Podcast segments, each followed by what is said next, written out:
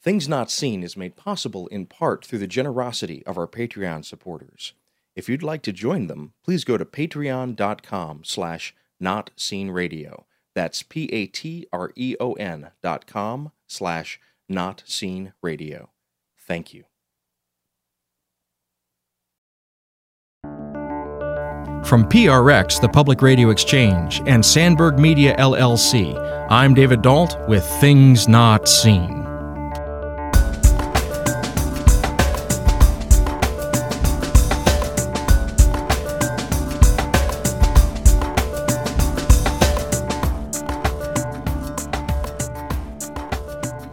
On today's show, I up my indie cred considerably when I get to sit down with ordained pastor and best selling author Nadia Bolz Weber. We talk about her recent book, Accidental Saints Finding God in All the Wrong People, and what it's like to pastor a church of weirdos and normal people in Denver, Colorado. Stay tuned.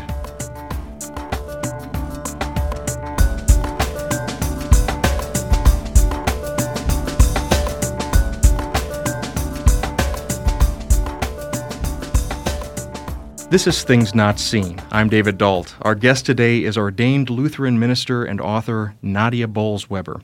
She's the founding pastor of the House for All Sinners and Saints in Denver, Colorado. She's the author of Salvation on the Small Screen 24 Hours of Christian Television, published by Seabury Press in 2008, and the New York Times best-selling theological memoir Pastrix: The Cranky, Beautiful Faith of a Sinner and Saint, published by Jericho Press in 2013.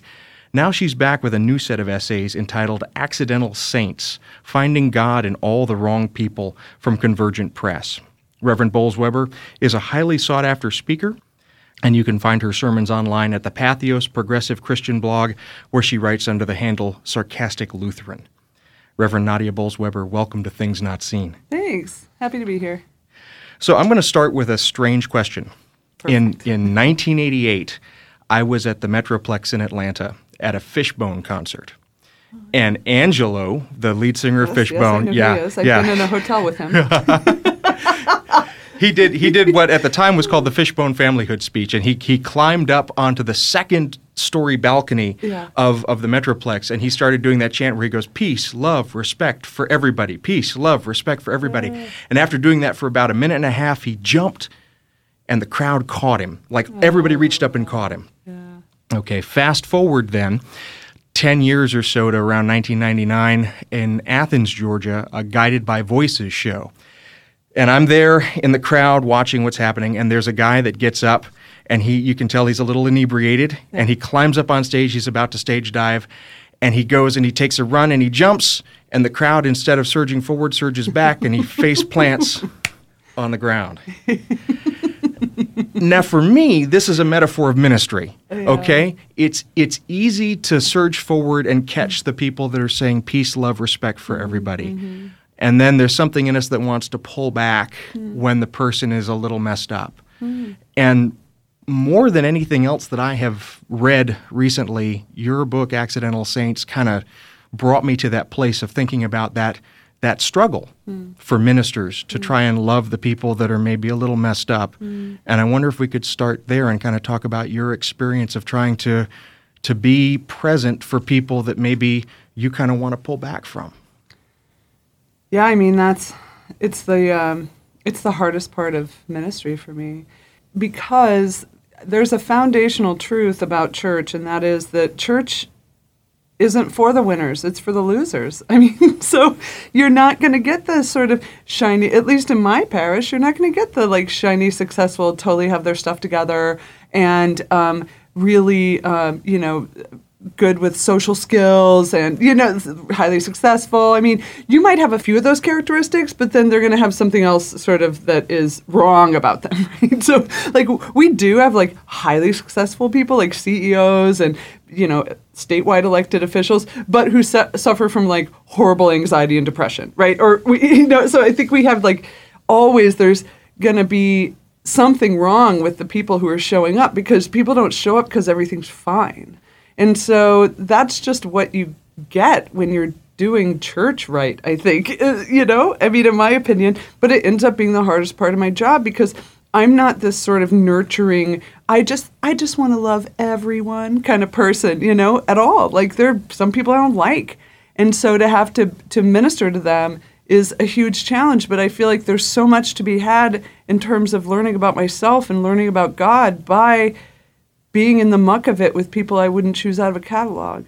I know that a lot of our listeners are going to be familiar with you and your work, but maybe for, our, for the sake of our listeners who aren't familiar with you, how would you give as a brief self description kind of how do you describe yourself?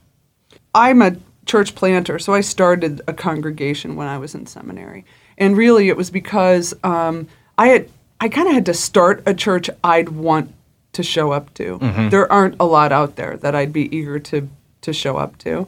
Not that they're doing something wrong, but I just look around the room and no one looks like me. Like my friends aren't hanging out there. Like we have to culturally commute from who we are to who the church is a lot of times, and we're not going to do that. So I just started a church, and it ended up attracting a particular type of person at the beginning, and then that that exploded. And now there's this bizarre diversity to it.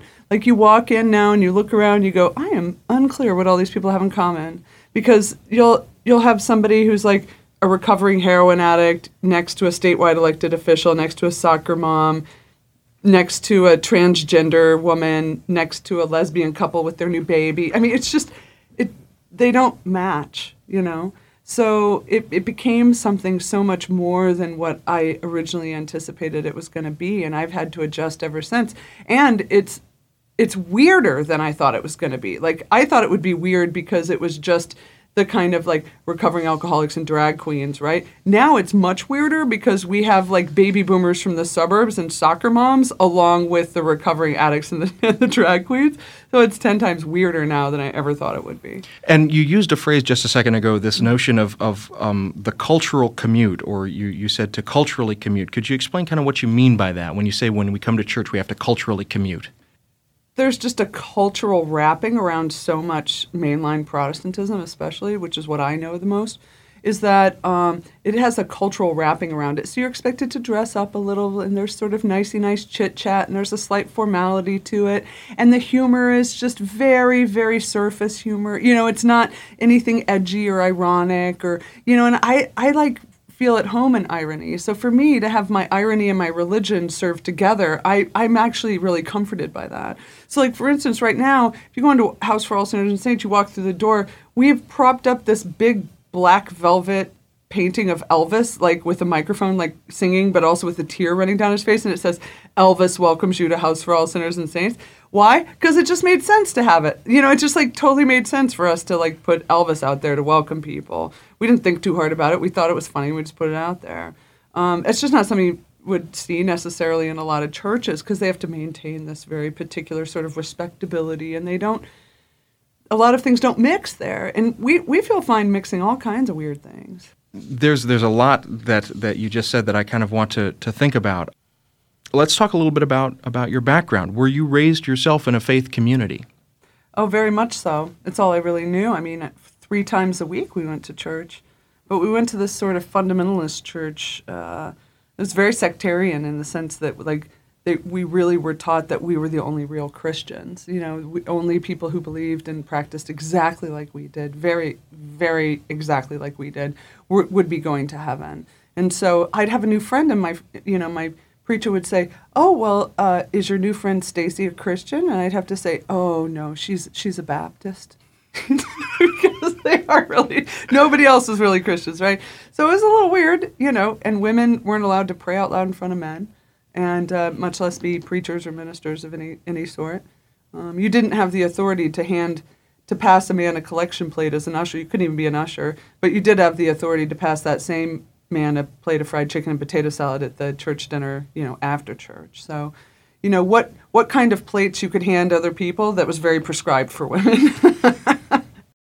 and and so in you you pulled back from that from that type of community and and so I'm going to just do a quick quote here from the Daily Mail, uh, an interview uh, from a few years back. Um, a couple of lines about your past. As a teenager, she felt that she never quite belonged and turned to drink and drugs for about a decade, but she says she never stopped believing in God. And it was during her recovery that she met a Lutheran seminary student named Matthew Weber who brought her back to church. And I realize that you don't like to talk much about your, your family, and I respect that. But to the extent that you feel comfortable talking about this experience, I wonder if you could uh, elaborate, reflect, or correct those few lines that I just read from the Daily Mail. No, I think it's pretty accurate. I, I mean, being raised, look, it's like a really recent idea in human history that you can just choose your symbol system, you know? And so I, who I am, how I see the world, everything about me was very much formed within a very particular symbol system, the Christian one. And so to leave that entirely behind, there was a pain to that. There was such a huge loss to that, even though for my own mental and spiritual health, I had to make that choice at the time. So, in a way, coming back, circling back to Christianity in a form in which I could just be myself and I didn't have to remove half my brain to say I believed the things and all of that was 10 times more liberating than leaving it to begin with. And so when I found uh, a form of Christianity that uh, just totally made sense to me, I very much made a home there. I mean, basically, Lutherans gave me language for what I'd already experienced to be true in my life. So I, I have this enormous capacity for destruction, both of myself and other people, but then I also have an enormous capacity for kindness. Both these things are true. And then the Lutheran said, Well, of course it's true. You're simultaneously sinner and saint, like 100% of both all the time. And I just thought, well, thank you. Like that actually makes sense because I see it in front of me, like in myself and other people all the time. So they weren't these weird concepts I had to try to believe. They were they were the things that were pulled into the dirt right in front of me, and I couldn't deny. It was the greater insanity to say it wasn't true. If you're just joining us, we're speaking today with Nadia Bolz Weber. She's the founding pastor of House for All Sinners and Saints in Denver, Colorado. She's the author of the New York Times bestseller Accidental Saints Finding God and All the Wrong People, published by Convergent in 2015, and the New York Times best-selling theological memoir Pastrix the cranky, beautiful faith of a sinner and saint. You're listening to Things Not Seen. I'm David Dault. We'll be back in a moment. Things Not Seen is brought to you in part by Liturgical Press. Liturgical Press is a trusted publisher of resources on liturgy, scripture, theology, and spirituality. They've evolved to serve the changing needs of the Christian church, and they produce resources for pastoral leaders, teachers, engaged learners, and all leaders looking for quality books on faith and culture. LitPress books are available at your favorite book retailer and online at litpress.org. That's litpress.org.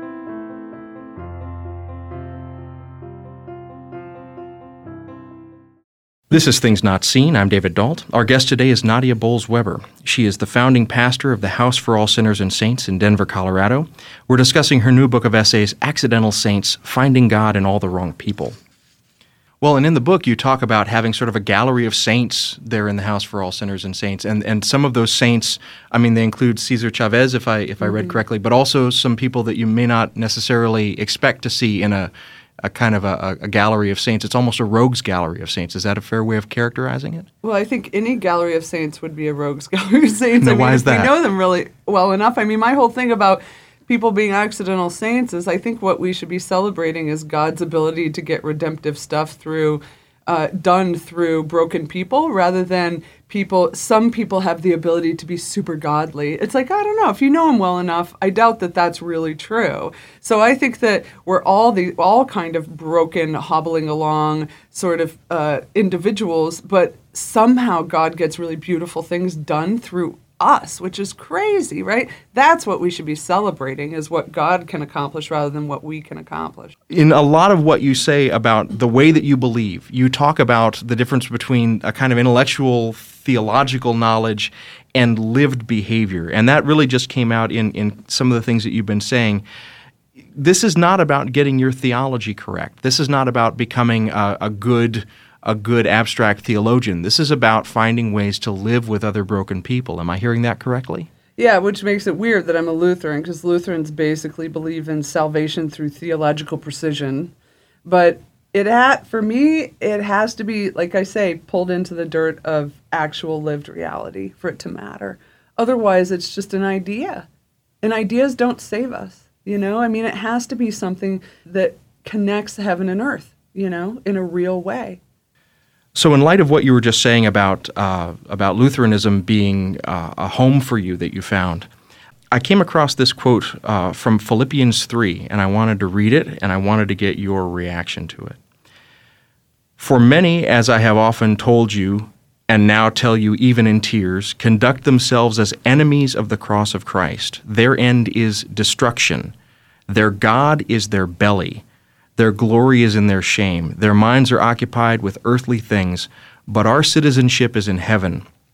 And from it we also await a Savior, the Lord Jesus Christ.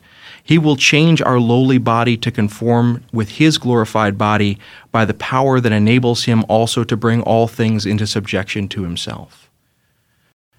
Now, when I was reading your book, Accidental Saints, I found myself coming back to this uh, writing from Paul in Philippians again and again because I see you talking about this process people that are ruled by their bellies, mm-hmm. learning instead to be ruled in some way by love mm-hmm. or to be loved back into being somebody. And I'm just wondering, as, as you think about your work as a pastor, uh, it seems to me like that dynamic is very important to you. I wonder if you could maybe reflect on that a little bit.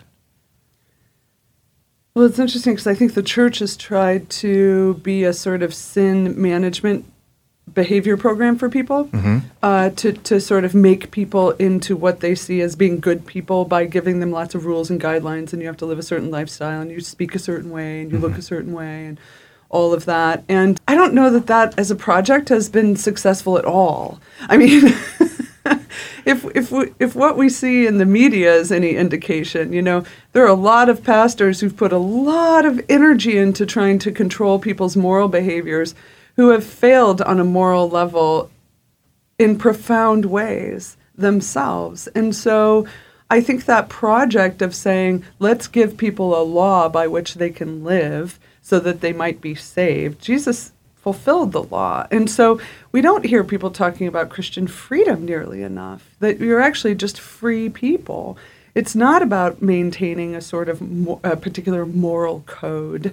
Um, it's about being loved people. Like loved people are free people. Like look at the difference between a child that's just been profoundly loved and accepted their entire life. How do they act as opposed to a child who's not been loved and accepted but given lots of rules or told that they're a failure and that they aren't worth anything? They act completely differently. Yet we think the law is going to save us on some level, when really, being just profoundly loved people and accepted people uh, you actually make good choices about yourself. This is Things Not Seen. I'm David Dault. Our guest today is Nadia Bolz-Weber. She's the founding pastor of the House for All Sinners and Saints in Denver, Colorado. Mm. We're discussing her new book of essays, Accidental Saints Finding God in All the Wrong People. I want to stay with this notion of freedom for a minute mm. because uh, I think that that's a very powerful image, and your image of the child that's been loved and the way that that child acts, I think that's that's very powerful. So, when we talk about Christian freedom, we're not talking about complete license. Am I correct? We're not talking about anarchy, the, the ability to just do whatever and, and live for ourselves. You're talking about a very particular type of freedom here. Well, yeah, because I mean, we, th- there's the fancy theological term for what you just described is called antinomianism, which is there. Oh, there's just no rules at all. But the fact is, like, if there were no rules at all, society couldn't function. So clearly, there's a sort of guideline for for for for functioning in the world. And then we also have, and then people, you know, have what they call like God's law, right? But God's law is very similar, I think, to what, what we see in terms of society needing to function. Like I was taught my whole life that the, the Ten Commandments were about the fact that, look, God loves you and wants you to be happy. And so the Ten Commandments and all these other rules in the Bible, it might seem like you're not having fun like all the other people, but it's only because God loves you and wants you to be happy. But then later I, I, I learned that the Ten Commandments aren't about that. The Ten Commandments are about God loves your neighbor and wants to protect them from you, right? So I think that there's a sense of like, of like, yeah, man, of course we shouldn't steal, we shouldn't lie. There's a way in which functioning together as a people works best if we if we all live by certain guidelines. Now, is that going to earn your salvation? Is that going to in some way make a difference between uh, in how God sees you?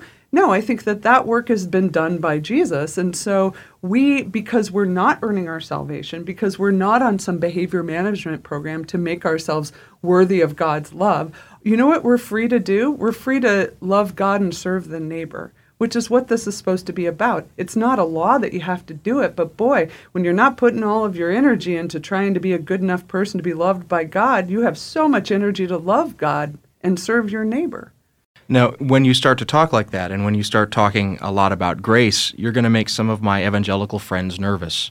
Um, they're going to respond, I think. Um, well, let me just give you an example. Uh, just this morning, I, an old friend of mine, a fellow by the name of Aaron Simmons, who's actually been a guest on this show, I was on Facebook with him and realized that uh, he had had a moment of a little while ago where his pastor had taken him to coffee. And, and just a little bit about Aaron, he identifies as a Pentecostal Christian. Mm-hmm. He's also a postmodern philosopher. Cool. And he brings cool combination. He, he brings both those things to to everything that he does. And awesome. and uh, but his pastor invited him to coffee and, and basically said, It's time for your family and you to find a different church. Mm. And so I think a lot of times when, when, we, when we experience the kind of intellectual freedom that my friend Aaron wants to mm. pursue, or the kind of soul freedom that you're talking about, mm. the freedom to be there for a neighbor, um, it can make it can make certain types of Christians, certain types of believers very nervous. And um, I like very much the phrase that you used a few minutes ago about it being sort of a behavior control program at certain times, and that we, we need to be careful of that. Because you speak so frankly about addiction, because you speak so frankly about, about your own struggles, because you speak with such frank language in your book, Accidental Saints, about the struggles that your parishioners are having, I think that there may be some who would be made very nervous by that because they think that Christianity is about appearing to have it all together you seem to want to say that it's uh, it's a, very different message that the gospel of Christ conveys. Well, Is that correct? very ironic if you actually read the gospels. I mean, Jesus never looked around the room and said, you know, who has their act together? Like, who's the most clean cut here? Never uses bad language, understands who I am, has all their theology together, is like the the cleanest cut person here. Because I'll think I think I'll go send them to do my work. Are you kidding? No, it was like rank fishermen and prostitutes and tax collectors and people who didn't get it, you know, and the and like you know demoniacs and I mean he had this like rough group of people around him as his as his crew, and then like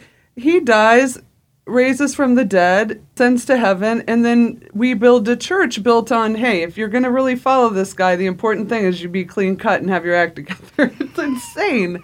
It's insanity to me. And the thing in this behavior control program, it doesn't work because I think when we when when our emphasis is is on law and not gospel, it actually creates sin. Because look, if you were raised in a in a church where you got the message through all of your devotionals and your camps and all of your Bible studies as kids that look, God created chocolate and God wants you to enjoy chocolate, but only at a certain time in your life and under a certain situation. Now, we know chocolate's delicious and it's very tempting, but it's very important that you never wear t-shirts that are going to make somebody else think of chocolate. You need to make sure you're not in a, you're not watching movies that have people eating chocolate in them. I mean, they're like obsessed with chocolate to the point to where you're like, "Oh my gosh, I gotta get some chocolate. I I'm gonna order it on the internet. I'm gonna like you know I'm I'm gonna like snort chocolate. I'm gonna if there was an Ashley Madison for chocolate, man, I would be on it. If every message my entire life that I got was how dangerous chocolate is. And that's the way conservative Christians treat sex. It's insane. It's like the moral boogeyman that's hiding behind every corner and every zipper. and it create my here's my theory that obsession with controlling people's behavior in that particular way has created more unhealthy sexual behavior than it's ever prevented. If you're just joining us, we're speaking today with Nadia Bolz Weber. She's the founding pastor of House for All Sinners and Saints in Denver, Colorado. She's the author of the New York Times bestseller Accidental Saints Finding God in All the Wrong People published by Convergent in 2015, and the New York Times best-selling theological memoir Pastrix: The Cranky, Beautiful Faith of a Sinner and Saint. You're listening to Things Not Seen. I'm David Dault. We'll be back in a moment.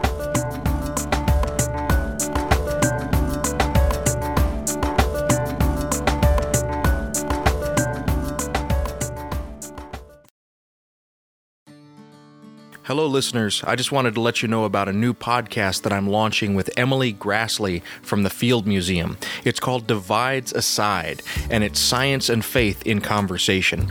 This podcast is about laying down differences and finding new ways to understand each other. In these deeply personal conversations, me and Emily talk about our ways of seeing the world and why they, they so often come into conflict and why we so often disagree. But as the episodes unfold, suspicion gives way to a growing friendship. Listeners get a chance to glimpse the difficulties and rewards that come when we put our divides aside.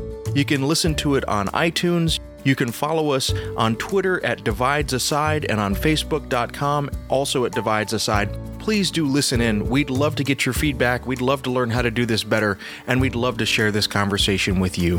Thank you.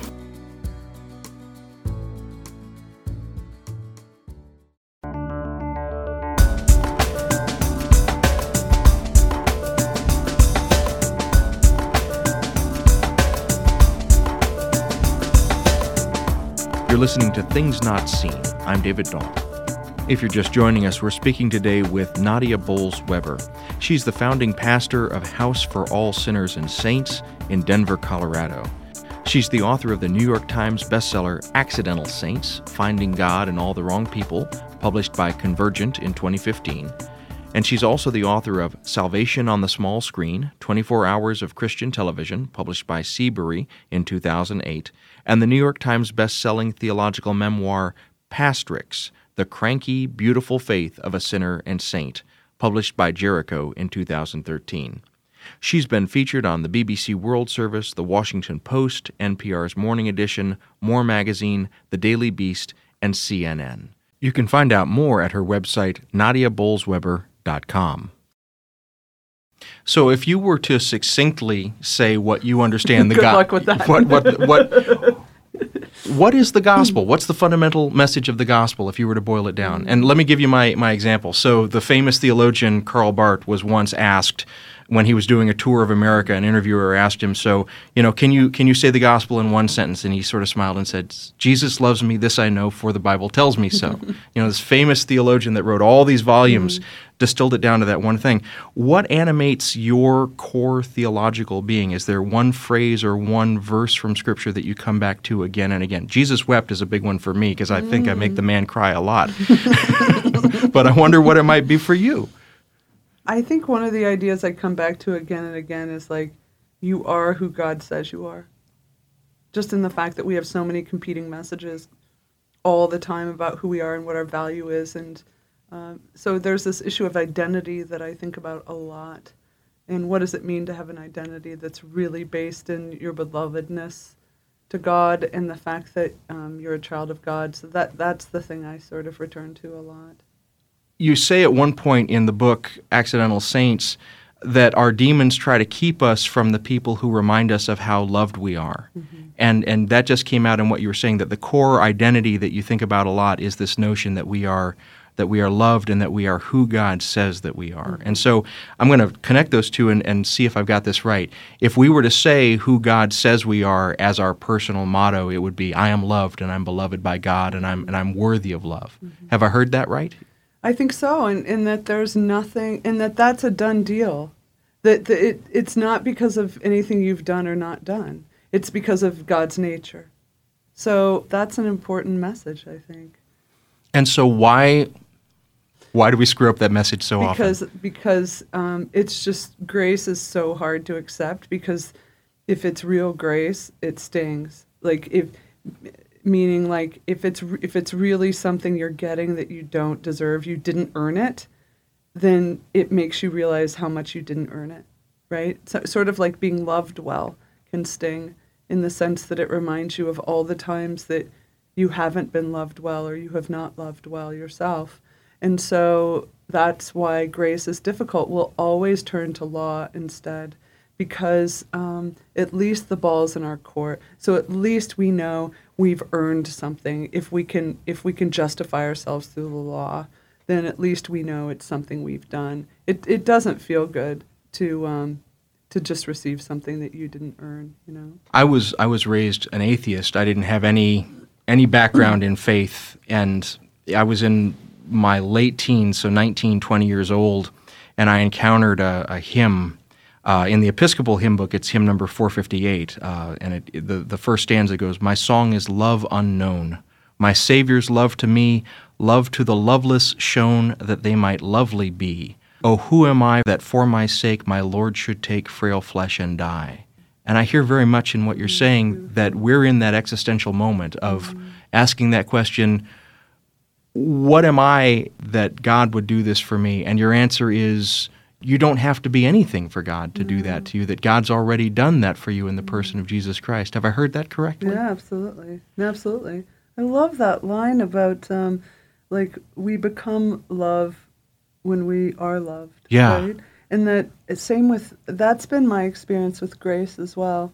The more I sort of realize how in need I am of God's grace and how much I've received it, the more I'm able to be somebody who gives grace to others. It, it's really not out of my goodness. It's not out of some sort of like I've progressively sanctified myself through right behavior and a good prayer life into being somebody who bears grace in the world. No, man. I'm somebody who's received so much of it that it just comes out of me and it has nothing to do with my own virtue. So, and yet again, most of Christianity is like, well, how can we, you know, how can we make sure we set up a program so people know how to be good Christians in the world? It's like, man, you're just like a subject. You're subject to it. You know, you're, I mean, it's a there's a passivity to it, and then you're created into somebody who bears that into the world. For that's, I mean, think, you know, God loves this world so madly, and that God needs for people to be in it who can bear that, not out of their goodness, but out of being people who's, who have just simply received so much. You can't help but, but be a fountain of it. If you're just joining us, we're speaking today with Reverend Nadia Bolz Weber. She's the founding pastor of the House for All Sinners and Saints in Denver, Colorado. And we're discussing her new book of essays, Accidental Saints Finding God in All the Wrong People. This is Things Not Seen. I'm David Dault. Well, what I'm hearing and what you're saying is is sort of a, a, a fissure between the concept of niceness and the concept of kindness. Oh yeah. So when I yeah, I'm not nice. the way that I describe myself sometimes to my children is that I'm not a nice person, but I try very hard every day to be a kind Me person. too. Me And so too. it sounds like Exactly. yeah, that Exactly. it's it's not something in our being that makes us so good and light and airy, but it's a it's a it's a concrete chosen action on a day-to-day basis. Am I hearing that in what you're saying? Yeah, I mean, and sometimes it doesn't even feel chosen. It's like I, I mean, I'm, you know, I'll end up being gracious towards someone, and it's not even what I am feeling in the moment, but it's, it's like, it's never out of my own goodness. It truly is not, and yet, I have been in situations where it's come, it's flowed out of me, um, but that's because it's, it's not. I'm not the source, you know. I Yeah. really would like, if you could, to kind of flesh out what that means. So, what is it about the gospel that knocks you back and, and rearranges you behaviorally or internally? Well, like this, like I can't go into the details. It's just too soon. But um, I really messed up something with. I didn't contact somebody who I should have about something that was in the book, and um, and I'd been dreading getting a message from them when they read it, and it came two nights ago, and and I just said it was cowardly of me to not tell you I was writing about this, and it's true. Like I could have said, I could have defended myself. I could have said like, well, there were all these situations going on, and here's why, blah blah blah. And that I could have done that, but like instead, somehow I just said it was cowardly of me, and I was wrong. And this person was so gracious. We had this beautiful exchange, and we're gonna have coffee when I get off tour that the fact that they were able to extend grace to me and I was able to not be defensive, all of that to me, that's a result of the gospel, right? I mean, because we're so confronted by the fact that,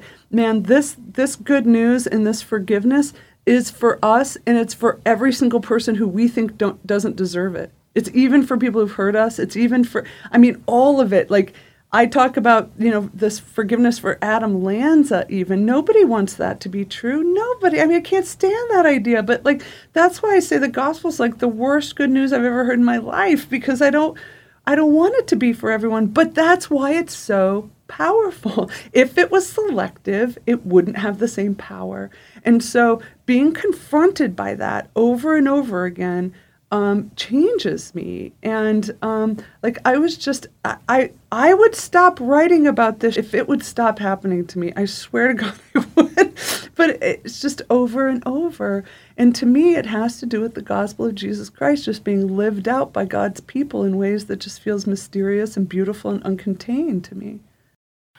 You this gets back to the, the things that we were saying about about um, being versus thinking and uh, and and theology versus practice. I've in a lot of the the interviews and articles that I've read in preparation for this interview, I've heard you describe yourself and be described as theologically conservative and socially progressive. And I'm, I'm a unicorn. Something that doesn't exist in reality. A mythical combination of things. because because norm, normally what, what you find is that someone who, who cares a lot about social justice issues doesn't care about the liturgy. Someone who cares a lot about about about the the right practice of worship tends to be very restrictive and restricted in their thinking about social issues. So when you think about the right practice of the gospel, what is it that animates then an openness to these others? And you've, you've talked a little bit about it already in this conversation, but I wonder if you could elaborate on that a little bit, because I think it's an important thing to talk about. Well, I think all those categories are just silly, like about like conservative and progressive and lib. I, I know they're kind of useful as signposts, but like we just get way too attached to them, and then mm-hmm. we think it has to be a constellation of things, right? And it doesn't. Here's where here's where freedom comes in again. You can be anything you damn well please, right? You don't. You don't. it doesn't have to be some package that someone gave you, right?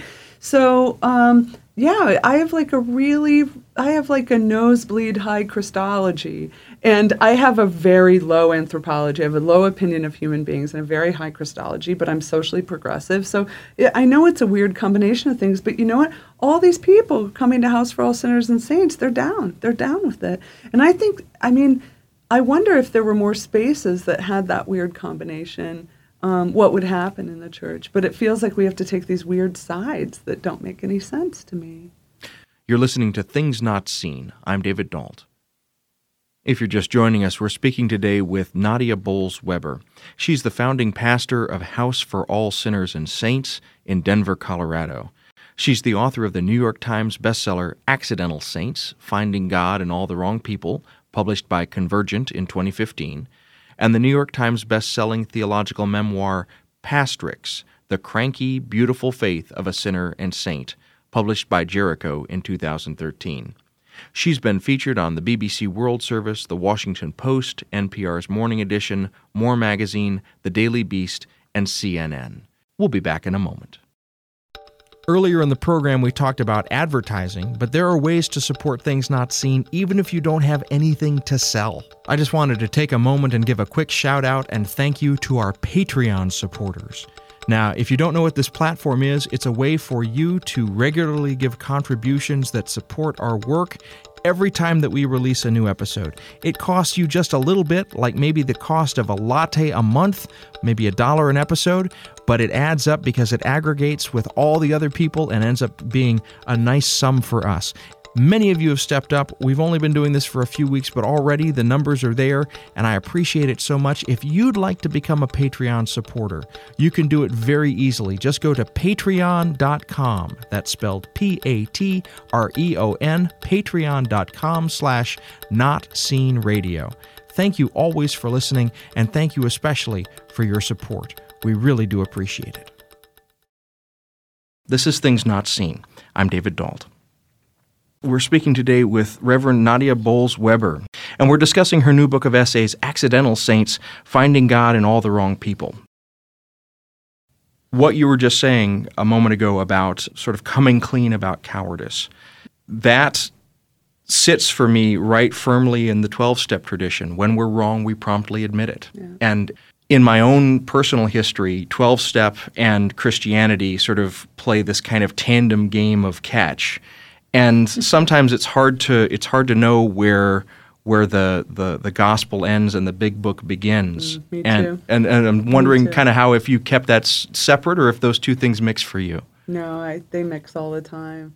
I mean, I grew up in the rooms, uh, in 12 step rooms. So, you know, I've been in them since I was 22. And uh, it's where I learned how to be a, a human being.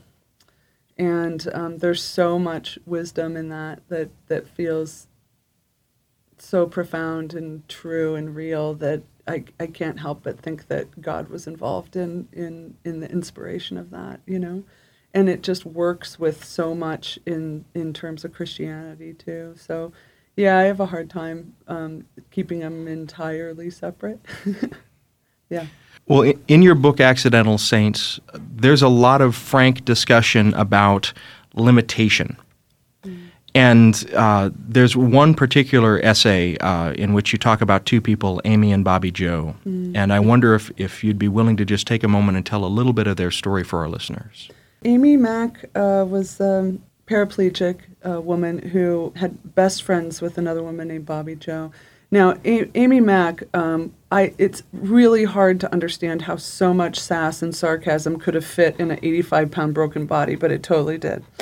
And on the surface, it looked like Bobby Joe was sort of selflessly taking care of a crippled woman. But the fact is, is that Amy Mack, the physical cripple, was taking care of Bobby Joe, the emotional cripple.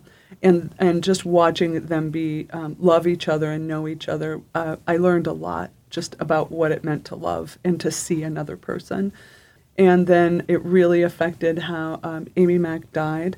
And um, at the funeral, Bobby Joe thanked her for so many things, like thank you for making me dance when I didn't want to, and thanks for insisting we ride in the convertible with the top down during the rainstorm. You were right, we didn't get wet, and thanks for seeing and appreciating things people, other people don't notice, like the waiter and the laundry guy and me. And it was just like when she said that, I just went, "Oh my God, I get it!" Like they saw each other, and I, up until this point, had a hard time knowing how to appreciate Bobby Joe because she's so stinking awkward. Like she just she laughs um, at inappropriate times due to discomfort, not humor, and then it's hard to know how to respond to that. And I didn't know how to appreciate her because of her awkwardness, but there was this moment during this process of Amy Mack's funeral and sort of seeing all of this that I really had this realization that the reason that I had a hard time appreciating Bobby Joe wasn't didn't have anything to do with Bobby Joe and it had everything to do with the fact that she made me face something inside myself I didn't want to look at. And I I yeah, I have this sort of I have, you know, sleeve tattoos and I'm you know funny and i you know have this big personality and all that but the fact is is like i was so socially ostracized for most of my life because of an autoimmune disorder i had that that made my face look abnormal and and you know i ate all my middle my lunches alone in middle school and so there was this sense in which there was something I, I was trying to hide about myself or make up for that I had sort of successfully done that. And, and I saw it in spades in Bobby Joe, and I didn't want to see it in myself. And there was a way in which seeing and appreciating Bobby Joe allowed me to see and appreciate my middle school self and to, in some way, integrate something inside of me that hadn't been integrated until then. I mean, it's a longer story than that, but it used to be I'd see Bobby Joe come in, I'd be like, oh gosh, it's going to be hard, you know. And now, honest to God, every time I see her, I think, oh, good, Bobby's here. like last night during liturgy, during open space, this 10 minute time of prayer and reflection following the sermon, I just went and sat by her and put my arm around her. I just love her so much. There was just, there's this way in which sometimes it's hard to love other people because sometimes it's hard to love ourselves, you know. But in community, I want to stay with that for a second because you just and you just used the phrase a moment ago. You described one as physically crippled, the other one as emotionally crippled, and I admit it. When I first read that, I winced a little, and I was like, "Ah, that word, ah."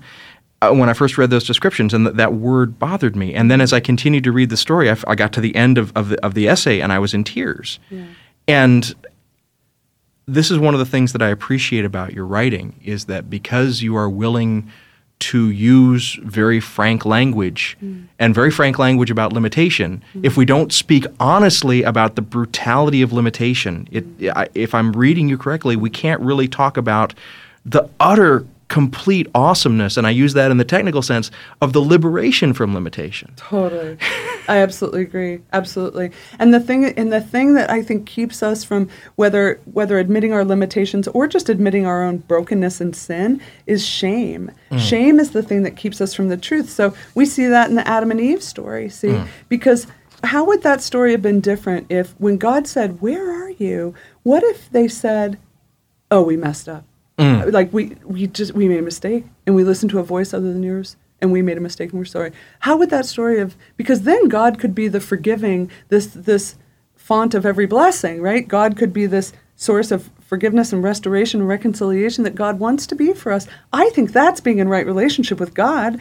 I, I was taught being in right relationship with God is that you're so good you never have to bother him, right? But I think right relationship means that like that God gets to be that source for us and to make up for those limitations. So instead, what did Adam and Eve do? They hid, they were ashamed, they blamed other people, and they lied. And so when we are filled with shame and don't want to admit our limitations or our brokenness or our sin, we do the same thing. We hide, we blame other people, we lie, right? We're filled with shame. And so it's like shame is this thing that keeps us from that, just admitting, oh, we messed up. We listened to the wrong voice, right? Yeah. Reverend Nadia Bolz-Weber, uh, I said earlier in the conversation that an essay of yours had brought me to tears. That happened more than once as I read this book, and I just want to say how much I appreciate the work that you're doing and the honesty with which you're doing it, and also that you would let us as readers uh, sort of peek over your shoulder and take part in it. And so, thank you very much for being with us today. I appreciate that. Thanks. We've been speaking today with Nadia Bolz-Weber. She's the founding pastor of the House for All Sinners and Saints in Denver, Colorado. She's the author of the New York Times bestseller Accidental Saints Finding God in All the Wrong People, published by Convergent in 2015. She's also the author of Salvation on the Small Screen 24 Hours of Christian Television, published by Seabury in 2008. And the New York Times bestselling theological memoir, Pastrix The Cranky, Beautiful Faith of a Sinner and Saint published by Jericho in 2013. Nadia Bolz-Weber has been featured on the BBC World Service, The Washington Post, NPR's Morning Edition, More Magazine, The Daily Beast, and on CNN. You can find out more about her and her work at her website, nadiabolzweber.com. Things Not Seen is produced by Sandberg Media, LLC we're distributed nationally by PRX, the Public Radio Exchange. Today's show was recorded at WBEZ at their Navy Pier studios overlooking Lake Michigan. WBEZ is not responsible for the content of this program. Additional production for this week took place at the studios of the Chicago Sunday Evening Club here in the Chicago Loop. Our theme music is composed by Gene Kija. Mary Gaffney engineered the show. Kim Tron and David Dault did the editing. Our staff includes Travis Abels, David J. Dunn, Natasha Alford, and Alexander Badenoch. You can follow us on Twitter at Not Seen Radio. Visit us on Facebook and like our page to receive regular updates about the show and find out more about upcoming guests. That's facebook.com slash things not seen radio. And you can sign up for the free podcast, listen to old shows, send us an email, and learn more about our guests if you visit us on the web at thingsnotseenradio.com. I'm David Dault, and we'll be back next week with more conversations about culture and faith. Please join us.